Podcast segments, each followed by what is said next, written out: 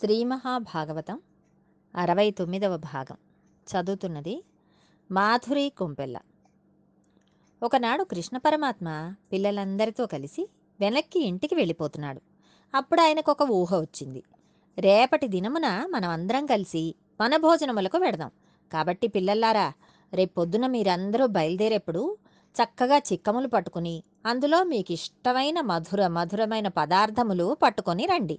మనందరం కలిసి పెడదాం.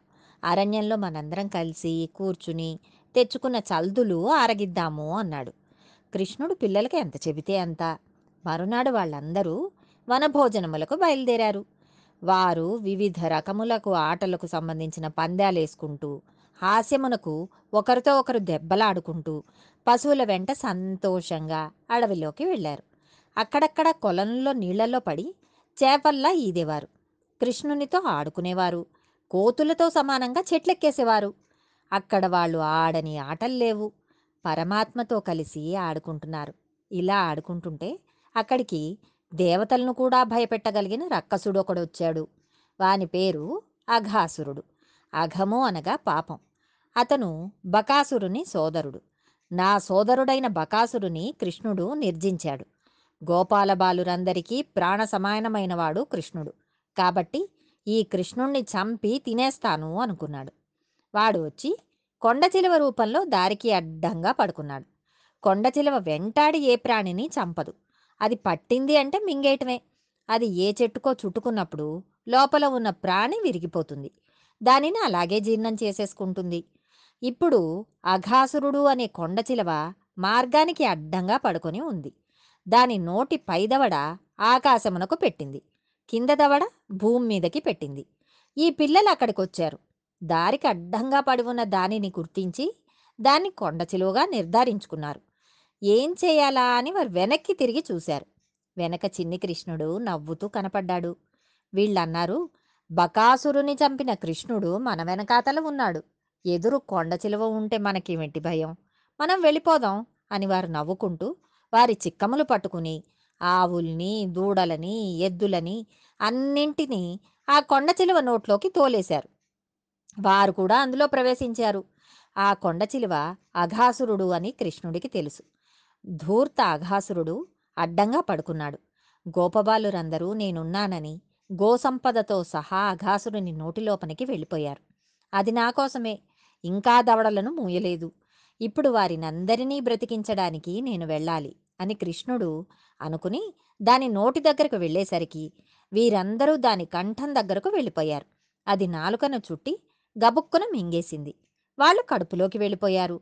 లోపల ఉన్న విషజ్వాలలకి వారు మరణించారు. కృష్ణుడు దాని కంఠం దగ్గరికి వెళ్ళగా కృష్ణుని కూడా మింగపోయింది పైనున్న దవడను నొక్కింది. నొక్కేసరికి స్వామి నిటారుగా పెద్ద స్తంభంలా అయిపోయారు. అది నోటిని నొక్కేసరికి స్తంభంలాంటి పరమాత్మ శిరస్సు దాని దవడను పొడుచుకుని పైకి వచ్చింది. ఈయన తన శరీరాన్ని పెంచాడు. దానికి లోపలికి ఊపిరి పీలిస్తే వెళ్ళడం లేదు. గిలగిలా కొట్టుకుంది. అటు తిరిగింది ఇటు తిరిగింది తిరుగుడు పడిపోయి గిలగిలా కొట్టుకుంటోంది. ఆ సమయంలో దాని కడుపులో ఉన్న మరణించిన వారినందరినీ కృష్ణుడు చూశాడు. అసుర సంధ్య వేళ అవుతుండగా నక్షత్రములతో కలిసి ఆకాశమునందు ప్రకాశిస్తున్న చంద్రబింబంలా కేవలం తన కన్నుల నుండి కారుణ్యామృత దృష్టిని చిన్ని కృష్ణుడు వాళ్ళ మీద ప్రసరింపజేశాడు. ఆయన కారుణ్యామృత దృష్టి పడగానే మరణించిన పిల్లలందరూ ఒక్కసారిగా జీవించారు. ఆవులు దూడలు ఎద్దులు అన్నీ జీవించాయి. అందరూ ఆ కొండ చిలువ నోట్లోంచి యువతలకి వచ్చేశారు. బయటకు రాగానే వారొక అద్భుతమును చూశారు. ఆ పాము కొన ప్రాణంతో కొట్టుకుంటోంది. చివరకు దాని ప్రాణం పోయింది. దానిలోంచి ఒక దివ్యమైన వెలుగు వెలువడి పైకి లేచి చిన్ని కృష్ణుల్లోకి వెళ్ళిపోయింది. దీనితో ఇంత పాపపు రక్కసుడు మోక్షమును పొందేశాడు. కృష్ణుడి స్పర్శ చేత అతనికి ఉన్న పాపములన్నీ విరిగిపోయాయి. ఈ లీలలోని అంతరార్థం మనం తెలుసుకోవాలి. అఘాసురుడు ఒక పాపపు రక్కసుడు పాపం అంటే ఏంటి? పాపం అంటే దుష్కర్మ. పాపకర్మ నుండి దుఃఖం వస్తుంది. పాపకర్మ కొండ చిలువలా నోరు తెరుచుకొని మన దారిలోనే పడుకుంటుంది.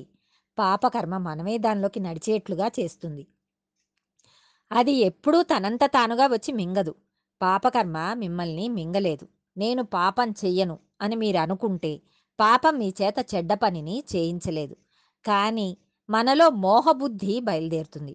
ఏదో అప్పటికి ఒక సుఖమును కోరి పర్వాలేదులే చేసేద్దాం అనుకొని పాపపు పనిని చేసేస్తాం. అందుకని కొండచిలువ నోట్లోకి వీళ్ళే వెళ్ళారు. వెళ్ళిన వాళ్ళకి పాపకర్మ పుణ్యకర్మ అంటే ఏమిటో తెలియాలంటే సత్కర్మకి దుష్కర్మకి భేదం తెలియాలంటే వేదం తెలియాలి. అందులో ధర్మమునకు సంబంధించిన భాగములను చదవాలి. పెద్దల దగ్గర శ్రవణం చేయాలి. గోపాల బాలురకు అవన్నీ తెలియవు. పాపకర్మకి దేవతలు కూడా భయపడతారు. అటువంటి పాపకర్మ యందు వీళ్ళు లోపలికి వెళ్ళారు. కానీ వెడుతున్నప్పుడు ఒక పని చేశారు.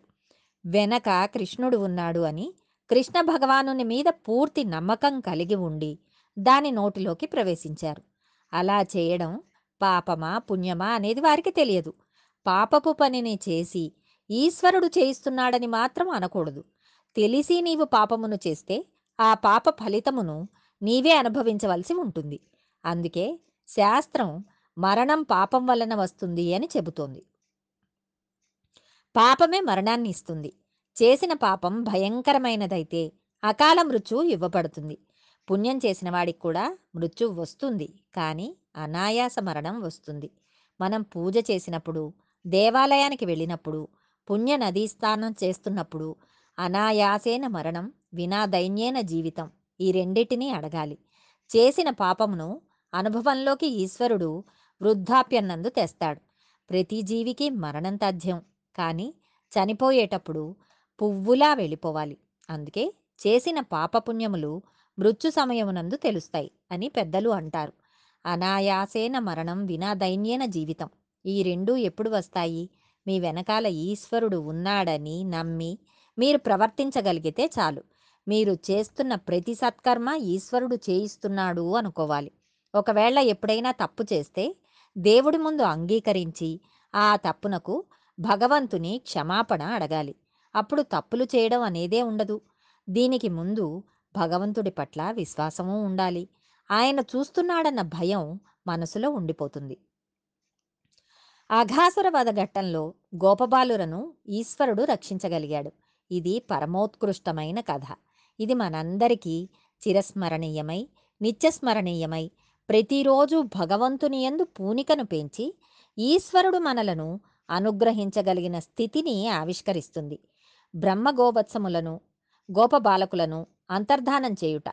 ఇక్కడ శుకుడు పరీక్షిత్తుకు ఈ కథను చెబుతూ చిన్న మెలిక పెట్టారు. దీనిని కౌమార పౌగండలీల అంటారు అని చెప్పారు. మొదటి ఐదేళ్ళ వయస్సును కౌమారము అంటారు. తర్వాత ఐదేళ్ళను పౌగండము అంటారు. మరి పిల్లలు కౌమారంలో జరిగింది పౌగండంలో ఎలా చెప్పారు? పిల్లలందరికీ ఈ కథ ఐదవ ఏట జరిగింది. ఏడాది పాటు ఈ పిల్లలు ఇంటికి వెళ్ళలేదు. అందుకని ఈ లీలను శుకుడు కౌమార పౌగండలీల అని చెప్పారు. అప్పుడు పరీక్షిత్తు ఈ లీల చాలా ఆశ్చర్యంగా ఉంది. కౌమారంలో జరిగిన విషయంలో పౌగండంలో ఎందుకు చెప్పారు? ఏడాది పాటు పిల్లలు ఇంటికి ఎందుకు వెళ్ళలేదు? నాకు ఈ కథ దయచేసి వివరంగా చెప్పవలసినది అని సుఖమహర్షిని ప్రార్థించాడు. ఆర్తి కలిగిన శిష్యుడు ఉంటే గురువుకి ఉత్సాహంగా ఉంటుంది. అప్పుడు సుఖమహర్షి నీ ఆనందాన్ని చూస్తే నాకు తప్పకుండా చెప్పాలనిపిస్తోంది. వినవలసినది అని దానికి సంబంధించిన కథను చెప్పడం ప్రారంభించారు. ఈ పిల్లలను బ్రతికించిన తర్వాత కృష్ణ పరమాత్మ వీరినందరినీ తీసుకుని బృందావనం లోపలికి వెళ్ళాడు. బాగా ఎండగా ఉంది. అప్పుడు కృష్ణుడు గోపబాలురతో ఎండన్ మ్రగ్గితి రాకటం బడితిరింకేలా విలంబింపంగా? రెండో బాలకులార చల్దిగుడువన్ రమ్యస్థలం బిక్కడి దండన్ లేగలు నీరు ద్రావి. ఇరవందం పచ్చికల్ మేయుచున్ దండంపై విహరించుచుండంగా అమంద ప్రీతి భక్షింతమే. మీరు ఇప్పటి వరకు ఎండలో తిరిగారు. బాగా ఆకలేస్తోంది. దాహం వేస్తోంది. మనం చల్లులు తెచ్చుకున్నాం కదా. నీడలో కూర్చుని వాటిని తిందాము అన్నాడు. జలజాంతస్థిత కన్నికన్ దిరగిరా సంఘంబులైయున్న రేకుల చందంబునన్ కృష్ణున్ దిరగిరా కూర్చుండి వీక్షించుచున్ శిలలున్ బల్లవం బల్లవములు తృణంబులు లతల్ చిక్కంబులు పువ్వులు ఆకులు కంచంబులుగా భుజించి రచటన్ గోపార్భకుల్ భూవరా. గోపాలబాలురికి తాము ఎందులో తింటున్నాము? ఏమిటి తింటున్నాము అనేది లెక్కలేదు. తామర పువ్వు బాగా విచ్చుకుంటే దాని రెక్కలన్నీ ఒకదాని మీద ఒకటి ఉండి మధ్యలో కన్నిక ఉంటుంది. కన్నికకు చుట్టూ రేకులన్నీ విచ్చుకుని ఉంటాయి. అలా కృష్ణుణ్ణి వారందరి మధ్యలో కూర్చుండజేశారు. వీళ్ళందరూ కృష్ణుని చుట్టూ కూర్చున్నారు. వాళ్ళు గోపబాలురు. వారికి శౌచం అంతగా తెలీదు. ఒకడు రాయి తెచ్చుకుని తను తినే ఆహార పదార్థాన్ని ఆ రాతి మీద పెట్టుకున్నాడు. ఒకడు నాలుగు చిగురుటాకులు కోసుకు తెచ్చుకుని తను తినే ఆహారం దాని మీద పెట్టుకున్నాడు. ఒకడు కొద్దిగా గడ్డి తీసి తెచ్చుకుని ఆ గడ్డిని కంచంలా అమర్చి దాని మీద తను తెచ్చుకున్న చల్ది మూటను పెట్టుకున్నాడు. ఒకడు తాను తెచ్చుకున్న చిక్కమును పరుచుకుని ఆ చిక్కం మీద తినేస్తున్నాడు. ఒకడు చెట్లకు అల్లుకొన్న పెద్ద పెద్ద తీగలలో ఒక తీగ కోసి దాని మీద పెట్టుకుని తింటున్నాడు. ఒకడు ఒక పెద్ద అడవి పువ్వును కోసి తెచ్చి ఆ పువ్వులో పెట్టుకొని తింటున్నాడు. మాటి మాటికి వ్రేలు మడిచిన్ యూరించుచున్ నూరుగాయలు తినుచుండు నొక్కడొకని కంచములోని దొడిసి చెయ్యన మృంగి చూడు లేదని నోరు చూపు నొక్కడేగురు ఆర్గురి చల్దులెలమిన్ పన్నిదమాడి కూర్కొని కూర్కొని కుడుచు నొక్కండి. ఇన్ని యుడంగం బంచి ఇడుట నెచ్చలితన మనుచు బంతెనగుండులాడు నొకండు. కృష్ణున్ జూచు మనుచు గికురించి వడింబ్రోల మేలి భక్ష్యరాశి మెసంగు నొకండు. నవ్వు నొకండు సకుల నవ్వించు నొక్కండు ముచ్చటాడు నొకండు మరియు నొకండు. మురియునొకండు. ఒకడు వాని ఇంటి నుంచి ఊరగాయలు తెచ్చాడు. ఎడమ చెయ్యి పూజయందు కాని భోజనం నందు కాని దూష్యం. కానీ వాడు చల్ది ముద్ద ఎడమ చేతిలో పెట్టుకున్నాడు. ఊరగాయ అన్నం తింటూ పక్కవాడికి వాడి ఊరగాయలను చూపించి ఊరించేవాడు. ఒకడు పక్కవాని చల్ది మూట నుంచి ఊరగాయను తీసి అవతలి వానికి తెలియకుండా గుటుక్కున మింగి పక్కవాడు అడిగితే నోరు చూపించి నేనెక్కడ తిన్నాను? అనేవాడు. ఒకడు పక్కవాళ్ళు విస్తళ్ళకు ఆకులు తెచ్చుకుందామని పక్కకి వెడితే వాళ్ళ చల్ది మూటల్లోని కొన్ని ఆహార పదార్థములను తీసేసుకుని గబగబా ఐదారుగురి చల్ది తన నోట్లో కుక్కేసుకునేవాడు. ఒకడు తాను బంతెన గుండ్లు తింటాననేవాడు. బంతెన గుండ్లు అంటే అందరి విస్తళ్ళ నుండి కొంచెం కొంచెం తీసుకుని నోట్లో పడేసుకుంటూ ఉండడం. ఒకడు కృష్ణుని చూపించి ఆ ఆకాయ ముక్కలు పట్టుకుని కృష్ణుడు ఎలా ఉన్నాడో చూడరా అనేవాడు. పక్కవాడు కృష్ణుడి వంక చూసేసరికి వాడి విస్తల్లోని ఆవకాయ ముక్కను వీడు తినేసేవాడు. ఒకడు నవ్వుకుంటూ ఒకడు తాను నవ్వకుండా తన మాటల చేత పక్కవాళ్ళని నవ్విస్తున్నాడు. ఇన్ని రకములుగా మీ వీరందరూ అక్కడ అన్నం తింటున్నారు. కృష్ణుడు వీరందరి మధ్యలో కూర్చున్నాడు. వీళ్ళు కృష్ణుణ్ణి చూస్తూ తింటున్నారు. వాళ్ళకి కృష్ణుణ్ణి చూస్తూ తినడంలో కడుపు నిండుతోంది. వీళ్ళకి అదొక గమ్మత్తు.